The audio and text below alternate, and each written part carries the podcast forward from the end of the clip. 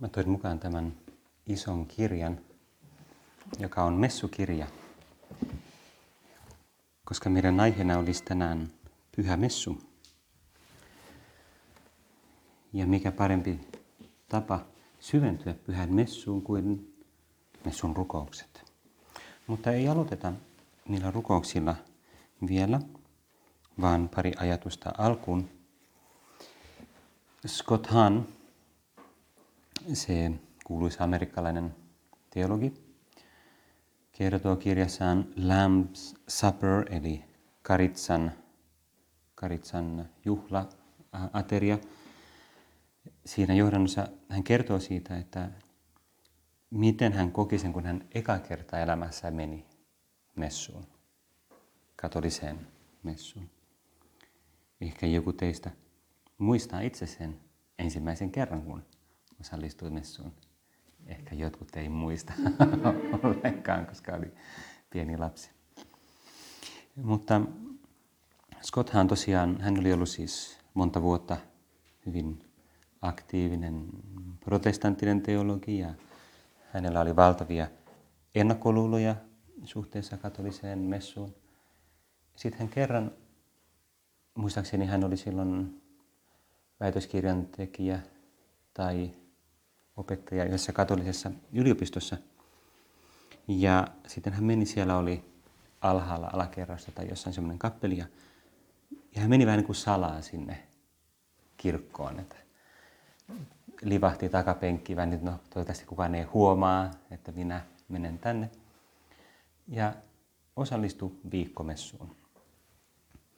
Ja Scottan kertoo siinä kirjassaan, että, että se oli hänelle todella niin kuin yllättävä kokemus. Hänellä oli jotain ennakkoluuloja messusta, katolisesta messusta, mutta ei kovin tarkkoja käsityksiä. Ja se, mitä, se mikä yllätti häntä su, suuresti siinä, oli heti, että jatkuvasti ne rukoukset, joita pappi lausu, oli erilaisia raamatun tekstejä. Eli hän alkoi pikkuhiljaa innostumaan enemmän ja varsinkin kun mentiin sitten, näin siellä oli lukukappaleet, eli luettiin raamattua ja sen jälkeen mentiin eukaristiseen liturgiaan. Ja hän sanoi, että hän teolo- semmoisena protestanttisena teologina, joka tunsi raamatun erittäin hyvin, niin hänen teki mieli nousta ja huutaa, että toi on tuolta Jesajan kirjasta ja toi on sieltä ja toi täältä. Ettekö te huomaa? te ette tajua, mikä, niin kuin, miten hieno tämä asia on. Ja sitten kun se messu loppui, niin se oli ihan sille wow, niin kuin myyty.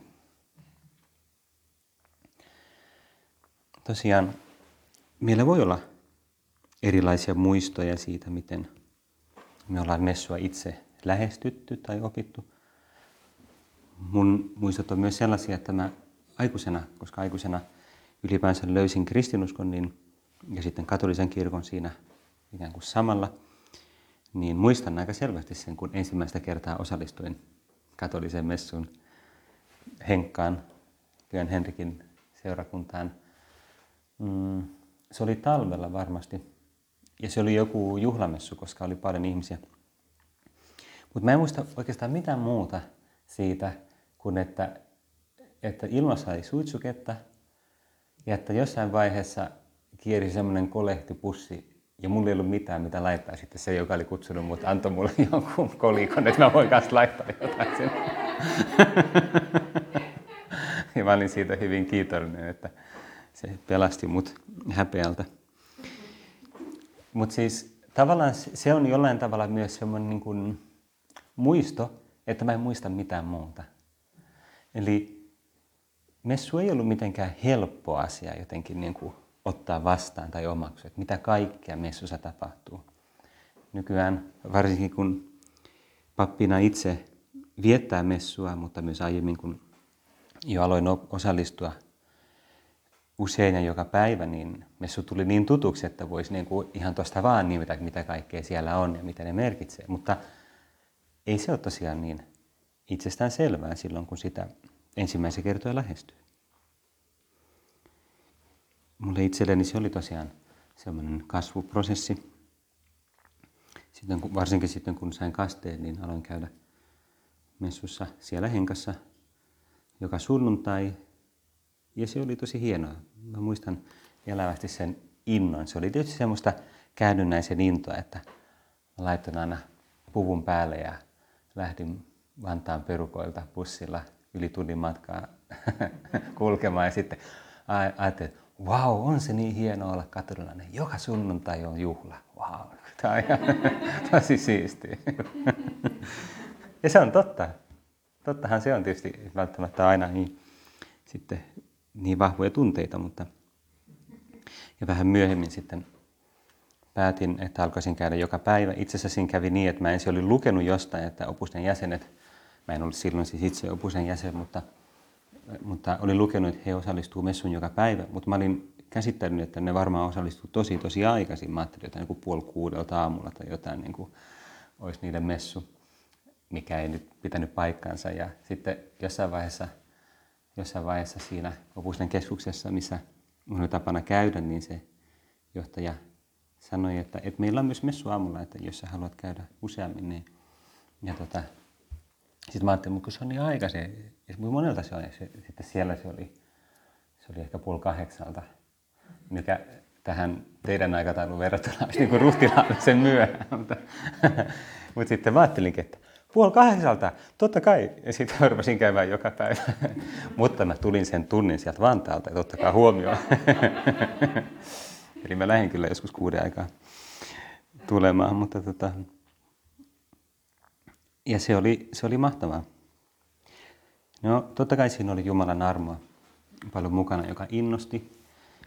Se on selvää, että Herra, sinä, joka olet messun keskipiste ja päämäärä, niin kutsut meitä ja myös annat meille pyhän hengen lahjoja ja innotuksia, jotta me voitaisiin eh, innostua messusta ja saada siitä enemmän. Mutta toisaalta sä myös kehotat ja kutsut meitä työskentelemään sen eteen, näkemään myös vaivaa sen eteen, että me ymmärretään messua paremmin, osataan elää sitä paremmin. Elää sitä paremmin ja rukoilla sitä paremmin.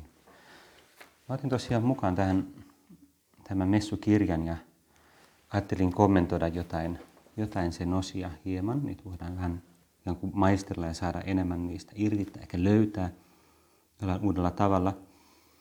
Mä oon nyt harmillisen tietoinen siitä, että aina kun mä aloitan jonkun tämmöisen ison aiheen, niin mä en varmasti ehdi kuin ensimmäiset askeleet ja sitten aika jo loppuu. Mutta ei se mitään. Otetaan jotain, jotain mitä tästä nyt voisi vois tulla, tulla meille erityisesti.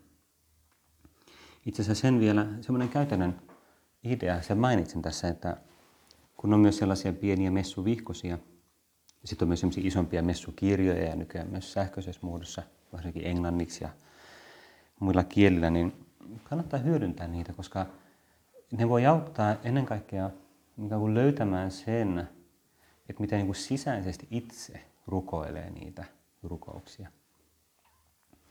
Meille voisi nimittäin helposti käydä vähän niin, että jos me ajatellaan messua sellaisena, että no pappi siellä vaan puhuu ja minä täällä niin kuuntelen, niin silloin me unohdetaan se, että messu on koko kansan rukousta, eli koko Kristuksen mystisen ruumiin rukousta.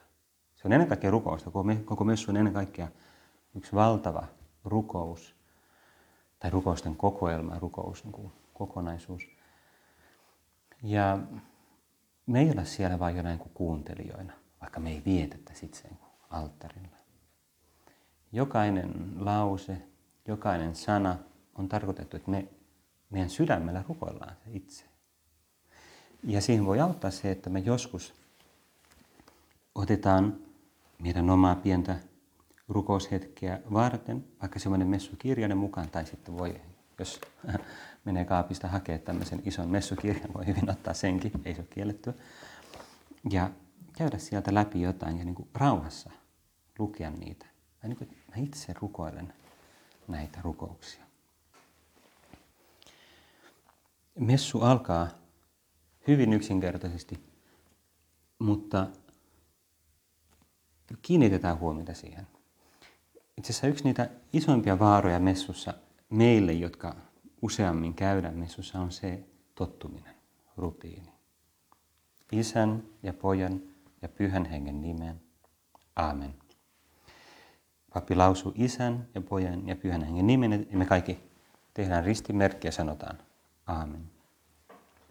Mikä harmi, jos tämä messun alku menisi meiltä ohi vähän yksille. No, mm, se meidän pojan pyhän hengen nime, mikäs päivä nyt onkaan, mitähän tänään syödään lounaaksi. Niin kuin, että, se ei ole vain joku semmoinen kuin muodollisuus, että vähän niin kuin pakon vuoksi nyt niin kuin on tapana lausua se, tehdä ristimerkki vähän kaikkialla, vaan se erityisellä tavalla sopii messuun. Sekä se merkki että ne sanat. Isän ja pojan ja pyhän hengen nimen tarkoittaa, että me lähestytään Jumalaa tunnustaen erityisesti siis se Jumalan mysteeri, joka meille on näytetty, paljastettu Kristuksessa, Jeesuksessa, Jumalan ihmiseksi tulleessa pojassa. Jeesus on opettanut meitä lähestymään Jumalaa Jumalan lapsina, hänen velinä ja sisarina, pyhässä hengessä. Ja messu, koko messu on jollain tavalla isän ja pojan ja pyhän hengen, pyhän kolminaisuuden työtä. Ja se on, hyvin, se on tosi hyvä, että me opitaan jollain tavalla ikään kuin äm, olemaan yhteydessä kaikkiin kolminaisuuden persooniin messun aikana. Ehkä eri tavoin eri messun osissa, eri messun vaiheissa. Se on isän lapsina. Tavallaan voi sanoa lyhyesti ehkä niin, että messun keskipiste on Kristus, messun toteuttaja, ikään kuin se, joka tekee messun todelliseksi, on pyhä henki. Pyhä henki, joka vaikuttaa meissä ja, ja joka ikään kuin realisoi myös sen Kristuksen ruumiin ja veren. Sen takia sitä ennen on se epikleesi, eli rukous, jossa pyydetään pyhää henkeä tulemaan ja tekemään sen todeksi. Ja pyhä henki on totta kai se, joka erityisesti voi tehdä. Sen pyhä henki on se kulminaisuuden persona, joka, joka mm, niin kuin, toteutti, voi sanoa, Jeesuksen ihmiseksi tulemisen Neitsyt Marian kohdussa. Pyhästä hengestä ja Neitsyt Mariasta Jeesus tuli ihmiseksi. Ja samalla tavalla eukaristian pyhä henki erityisesti tekee eukaristian. Eli siinä on poika ja pyhä henki. Ja koko messu suuntautuu kohti isää. Itse asiassa kun messussa sanotaan Jumala, niin sillä erityisesti viitataan isää Jumalaan. Se näkyy esimerkiksi aina päivän rukouksessa. Voidaan ottaa vaikka joku esimerkki täältä. Päivän rukouksessa aina sanotaan, että Jumala, esimerkiksi oliko tämä nyt viime sunnuntai, kaikki valtias iankaikkinen Jumala, herätä meissä altis mieli, jotta aina seuraisimme sinun tahtosi, ja anna meille voimaa vilpittömin sydämin palvella sinua. Ja siitä seuraa se kaava, jota, joka aina lausutaan tässä päivän rukouksessa. Tätä pyydämme Herramme, Jeesuksen Kristuksen, sinun poikasi kautta, joka kanssa siellä ja hallitsee pyhän hengen yhteydessä, Jumala, iankaikkisesta iankaikkiseen. Aamen. Eli tavallaan kaikki ne rukoukset suuntautuu kohti Isää. Ja tämä nyt voi tuntua vähän sellaiselta niin kuin teologiselta, abstraktilta pointilta, mutta siihen sisältyy valtava viesti meille ihmisinä. Messu on, messu ikään kuin kiteyttää sen, mikä tulisi olla meidän asenne koko meidän elämässä jatkuvasti. Eikö niin? Eli yhtä Kristuksen kanssa, Kristuksen jäseniä, pyhän hengen vaikutuksesta, pyhän hengen voimalla, Isän Jumalan kunniaksi. Ja silloin meissä toteutuu se Jumalan lapseus, josta me ollaan, jossa aiemmissa mietiskelyssä, jota me ollaan pohdittu ja mietiskelty, se Jumalan lapsius, joka ei ole vain sitä, että mä niin koen olevan jotenkin pieni Jumalan edessä, vaan se on sitä samastumista siihen Kristuksen Jumalan poikana. Ja halua elää koko meidän elämää isän kunniaksi. Kun Jeesuksen koko elämä on tehdä isän tahto. tehdä isän tahto ja elää niin kuin, että, hänen nimi olisi kunnioitettu. Sen takia Jeesus opettaa meille isä meidän rukouksen. Isä meidän, joka olet taivaassa, pyhitetty olkoon sinun nimesi. Se on ikään kuin poikana Jeesuksen suuri, suuri kaipuu ja halu. Tosiaan me ei ehditty ottaa kuvasta sun ensimmäinen lause, isän ja pyhän hengen nimen. Siihen meni jo iso osa tästä mietiskelystä, ei se mitään. Ähm, isän ja pojan ja pyhän hengen nimen. Toinen on tietysti ristinmerkki. Ristinmerkki, eli heti messun alusta lähtien me ilmaistaan sitä, että me lähestytään ristiä. Tietysti messu on myös enemmän kuin risti. Messu on Kristuksen läsnäolo, sakramentaalinen läsnäolo, messu on Jeesuksen viimeinen ateria ja ristin kuolema ja ylösnousemus, koko salaisuus. Tässä on hauska anekdootti, jonka olin kirjoittanut ylös joskus. Yksi ryhmä oli Roomassa eh, pyhinvaelluksella ja he sai tilaisuuden olla pienessä tilaisuudessa kardinaali Sarain kanssa. Kardinaali Robert Sara on siis se liturgiakongregaation johtaja. Ja sitten yksi, siinä ryhmässä oli tämmöinen niin kuin syyrialainen katolilainen, joka kysyi siitä, että, että eivätkö idän ja lännen kirkot voisi viettää pääsiäistä samaan aikaan. Se on siis kasvanut Saksassa, mutta niin kuin liturgialtaan syyrialainen ja, ja kysyi tästä, että miksi pääsiäistä vietään eri aikaisesti. Kardinaali Sara vastasi kauniisti, että se on tärkeä tavoite, mutta vaikea. On niin pitkät traditiot ja on vaikea nyt saada niin sovitettua niitä. Mutta toisaalta me vietämme pääsiäistä aina yhdessä. Aina kun vietämme messua. Jokainen messu sisältää koko pääsiäissalaisuuden. Se oli kaunis vastaus ja syvällinen. Meille se on tietysti kehotus ikään kuin ammentaa enemmän siitä todellisuudesta, mikä messu on. Varmasti kun viimeistään sitten kun me, me, kun me kuollaan ja, ja, ja tota, päästään Jumalan täydellisen läsnäolon ja, ja kaikenlaiset salaisuudet niin kuin paljastuu meille, niin yksi isompia asioita, joita me varmasti ihmetellään siellä, wow, niin kuin messu, miten paljon messussa on sellaista, mitä mä en koskaan tajunnut. Niin kuin syvyyttä, Jumalan armon voimaa, sitä pyhittävää läsnäoloa, jota mä en ole koskaan tullut ajatelleeksi, että se on niin arvokas, koska se on koko pääsiäissalaisuus. Me ollaan todella läsnä pääsiäissalaisuudessa meidän lunastuksen ja pyhityksen ja ikuisen elämän työssä ja messussa.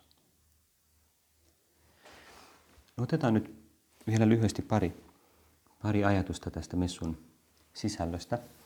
Messusahan on siis kaksi pääosaa ja niitä ennen ja jälkeen eräänlaiset hännät.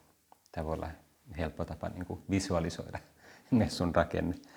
Eli on se johdanto, sitten on lukukappaleet eli sananliturgia, sitten on eukaristinen liturgia, eli ihan se Kristuksen ruumin ja veren liturgia – ja sitten kommunio siellä lopussa ja loppurukoukset. Eli rakenne on loppujen lopuksi hyvin selkeä ja yksinkertainen. Siinä johdannossa on erityisesti yksi elementti, joka on katumus, katumuksen vietto.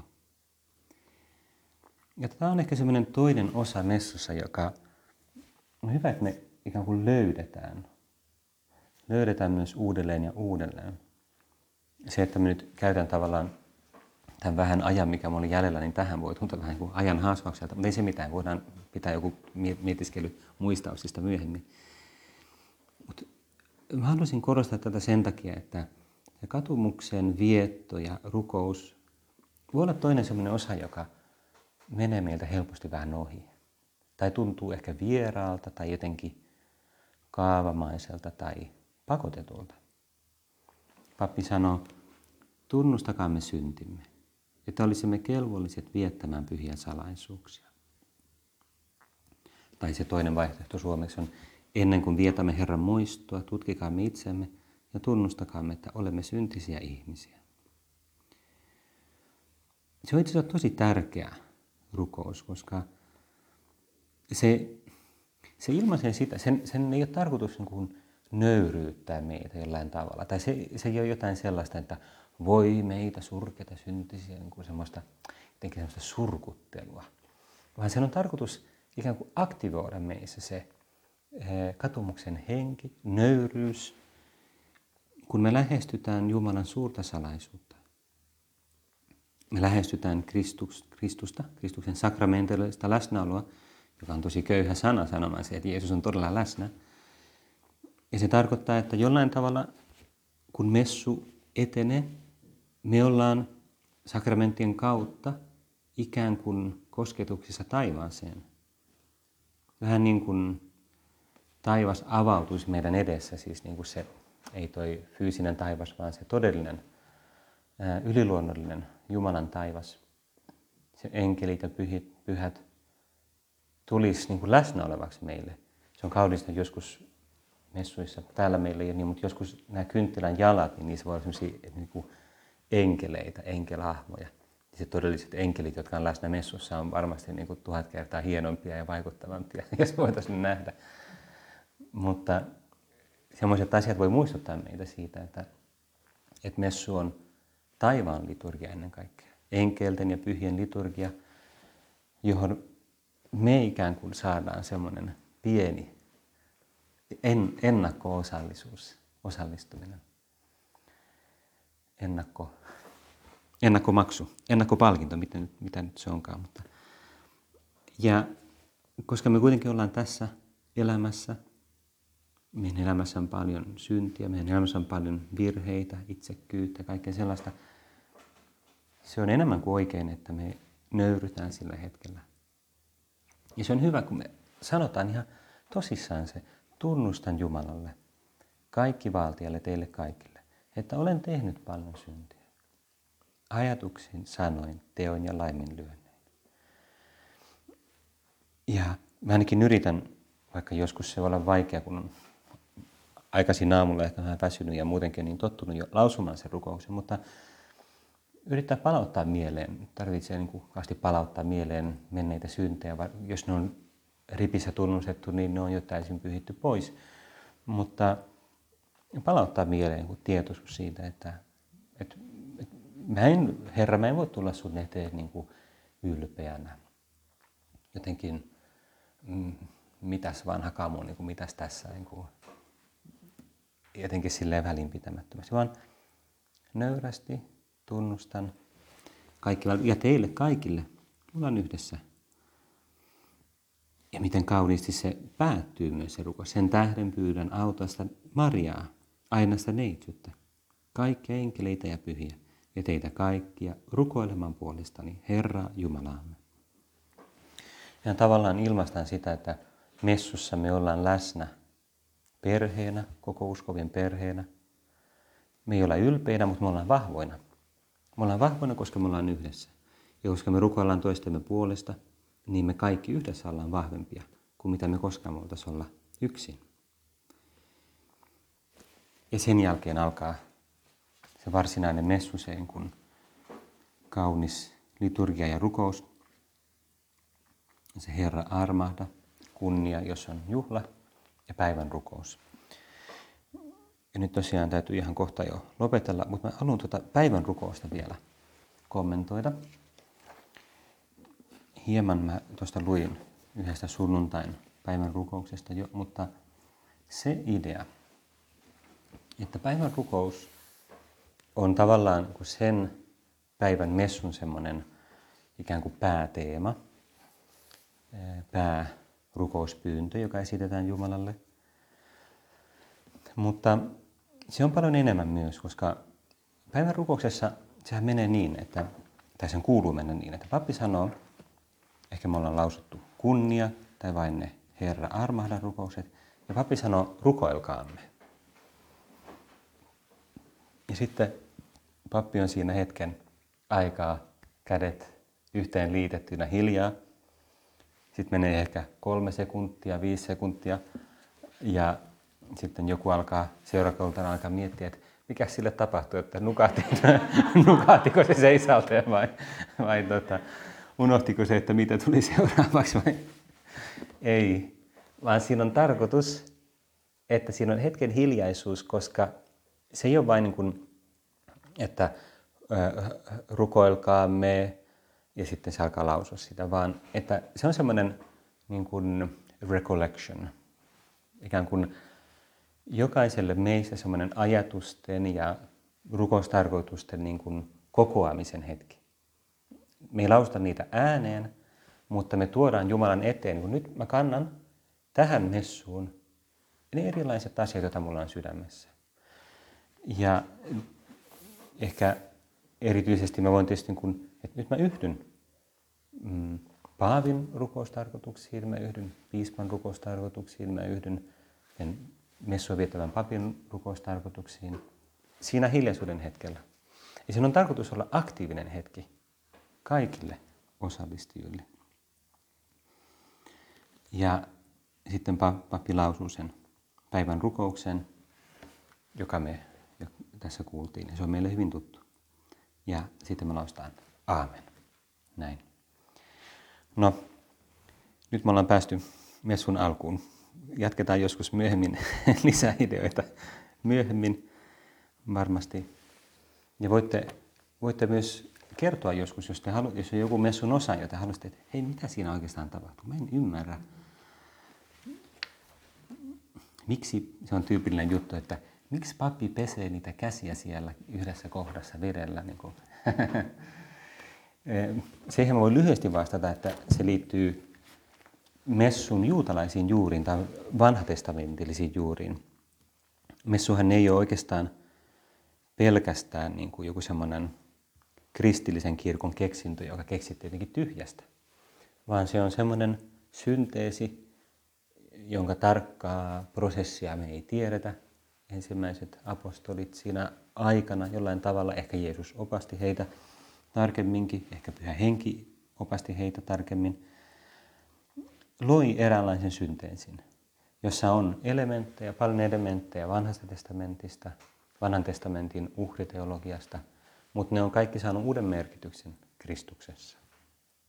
Tavallaan kaikki ne erilaiset uhrit, joita esimerkiksi Levitikumissa kolmannessa Moosesen kirjassa on, kuin syntiuhri, yhteysuhri,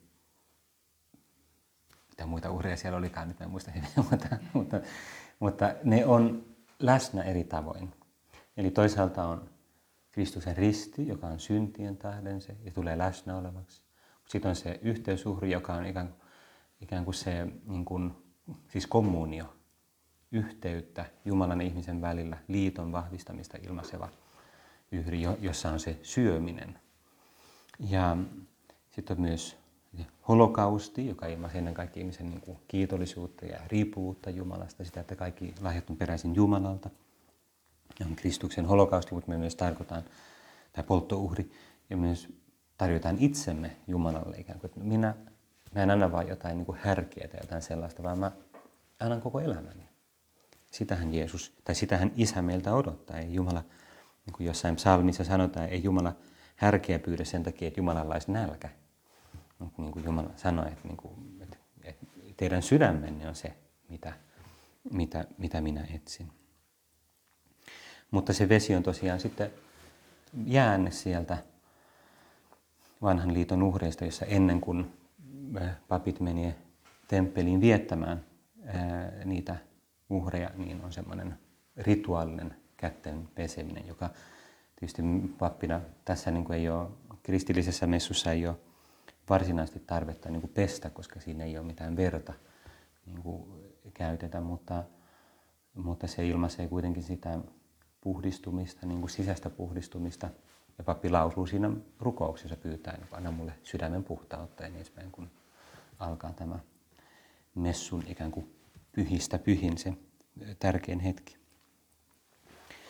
No päätetään meidän rukous, meidän messuaiheiden mietiskely vielä kääntyy Neitsyt Marian puoleen. Neitsyt Maria on messussa aina erityisellä tavalla läsnä myös. Tietysti missä Jeesus on siellä myös Maria, mutta messussa erityisesti, koska Maria oli läsnä Kolkatalla, ristin juurella. Ja meille, jotka matkataan kohti ylösnousemusta ja messussa erityisesti kuljetaan ristin kautta kohti ylösnousemusta, niin siellä Maria myös erityisellä tavalla pitää meille seuraa. Ja voidaan pyytää Maria myös opettavan meille, ikään kuin auta meitä Maria pääsemään syvemmin sisälle siihen suureen Jumalan salaisuuteen, jonka, jonka sun poika on kirkolle jättänyt. Kiitän sinua Jumalani niistä hyvistä päätöksistä, liikutuksista ja innoituksista, jotka olet mieleni johdattanut tämän mietiskelyn aikana. Pyydän naposi toteuttaakseni ne. Perisynnytä äitini, pyhä Joosef, isäni ja herrani, suojelusenkelini, rukoilkaa puolestani.